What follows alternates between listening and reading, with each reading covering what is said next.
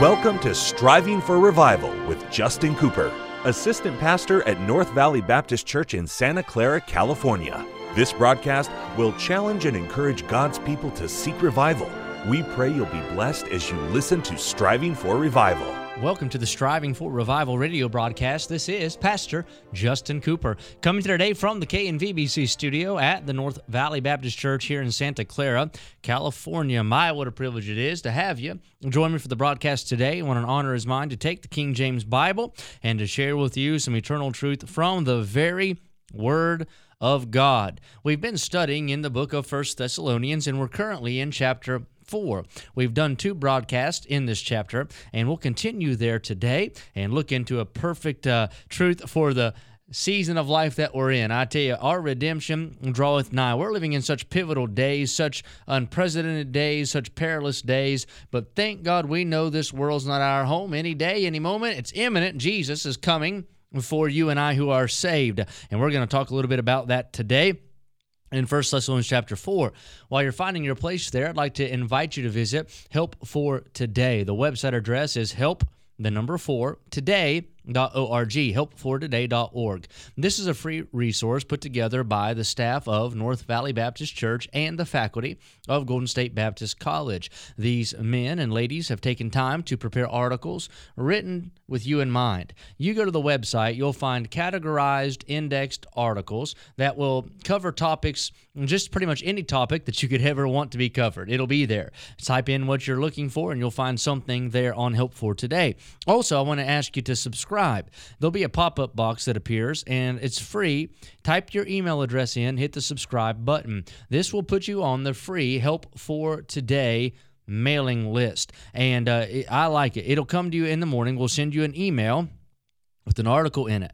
I get these early in the morning as I'm doing my Bible study, and as I've told many times on this broadcast, I use those as devotionals for my day. And you can do that as well. Read your Bible, then read the Help for Today article, and then go to the website and visit it over and over and over again. Now, here in First Thessalonians chapter number 4, Paul has been talking about living a life that honors Christ, increasing more and more, uh, not not remaining the same, but growing in grace. And how do we do that? How do we live a sanctified life? How do we live a growing life? It's through the power of the Holy Ghost of God. Verse number 8 talks about that he's given us his holy Spirit. And because of that, we follow in verse number nine, we ought to love one another. The Holy Ghost of God ought to lead you to love people.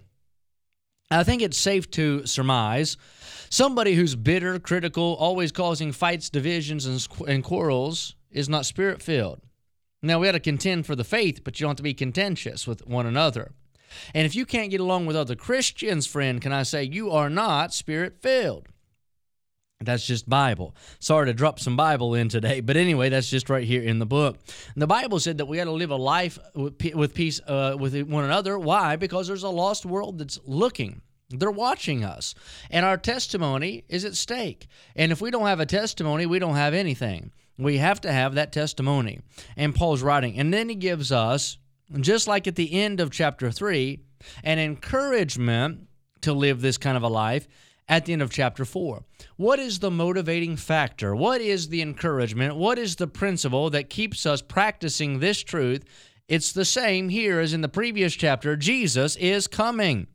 And it's not that Jesus is coming a million years from now, though he could. It's not that Jesus is coming tomorrow, though he might, but that Jesus could come right now. And because of that, we had to live a life that glorifies God, honors Him, and is a good testimony to the lost world. We'll pick up our reading here in verse number 13. He said, But I would not have you to be ignorant, brethren. He's saying, I, I don't want you to be uh, in the dark on this thing. I want you to fully understand concerning them which are asleep. That means those who've died.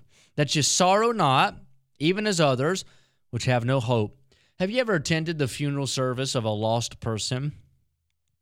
I mean, just outright lost. Have you ever seen the family of that person grieve? It's a very hopeless scene. It's a very helpless scene. It's a very horrible scene to see those sorrow that have no hope. Can I say, you and I as Christians ought not sorrow over those who've died in the Lord with hopelessness, but rather with hope and expectation. I'm glad this world is not our home. We're just a passing through. And the de- de- death is just the doorway to eternity, which is heaven for the child of God. That's not a hopeless scenario. Man, that's a full of hope scenario. Heaven. Paul said, I, he said, I'd, I'd rather depart, be with Christ. He said, that's far better. Heaven. That's what's waiting for you and I. Have hope. Streets of gold. Have hope, gates of pearl. Have hope, a mansion built by the hand of God. Have hope, a name in the book of life. Have hope, no more pain. Have hope, no more cancer. Have hope, no more sin. Have hope, no more separation. Have hope, love, grace, all of these things perfected, personified, God in person. We get to see Him. Jesus is there. Have hope. Verse 14, first, if we believe that Jesus died and rose again, do you believe that? If you believe the gospel, have hope. Even so, them also which slept, sleep in Jesus will God bring with him. One of these days, our Lord is coming, and we're going to talk about that in the, in the remainder of the chapter. But whenever Jesus returns, those who've died in the Lord, their bodies will be resurrected. Thank God their soul, spirits there now, right? We understand to be absent from the bodies to be present with the who? The Lord. Their bodies resting there in the dirt. It's decayed, that shell, if you will. But thank God for resurrection, and the body will rise, the dead in Christ. We'll read that in just a moment, verse 15. For this we say unto you by the word of the Lord. This isn't Paul. This is God's word on it, that we which are alive and remain unto the coming of the Lord shall not prevent them which are asleep. For the Lord himself, thank God it's him, it's him, it's him, the Lord himself, shall descend from heaven with a shout What's that mean? It's like that sound of the trumpet. We'll say here in a minute there's a shout with the voice of the archangel and with the trump of God. What's a trumpet do? Well, a trumpet, several things. Number one, rise up. When that bugler blows his trumpet in the morning, the soldiers rise up. Not only do they rise up, but thank God they rally together. They'll be caught up together. And then what do they do? They remove, they march on. Can I say in one of these days the trump of God's going to be blown? Thank God those dead in Christ are going to rise up. You and I that are alive are going to rise up. We're going to rally together in the sky. And then we're going to remove, we're going to get on out of here.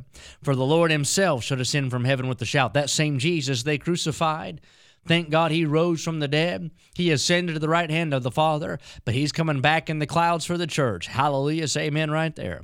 With the voice of the archangel and the trump of God, and the dead in Christ shall rise. Uh, some of you listen to me right now, the dead in Christ. The dead in Christ shall rise first. The graves will open up all those who've been buried, I'm talking about burned at the stake in the depths of the sea. They've been thrown, uh, torn asunder by animals in the arena. That's okay. God has the ability, if He can speak the world, world into existence, He has the ability to gather every particle of every body decaying in the ground, and He'll bring those bodies up out of that ground. Thank God they'll be raised, and they'll be raised incorruptible. First Corinthians tells us a resurrection body. Then, then we which are alive and remain shall be caught up together with them in the clouds. Think about that. A flight without an airplane, transportation on silver wings. We'll go out of here, lose all gravitation, be caught up. You know what draws us up? It's the Holy Ghost inside of us. That's right.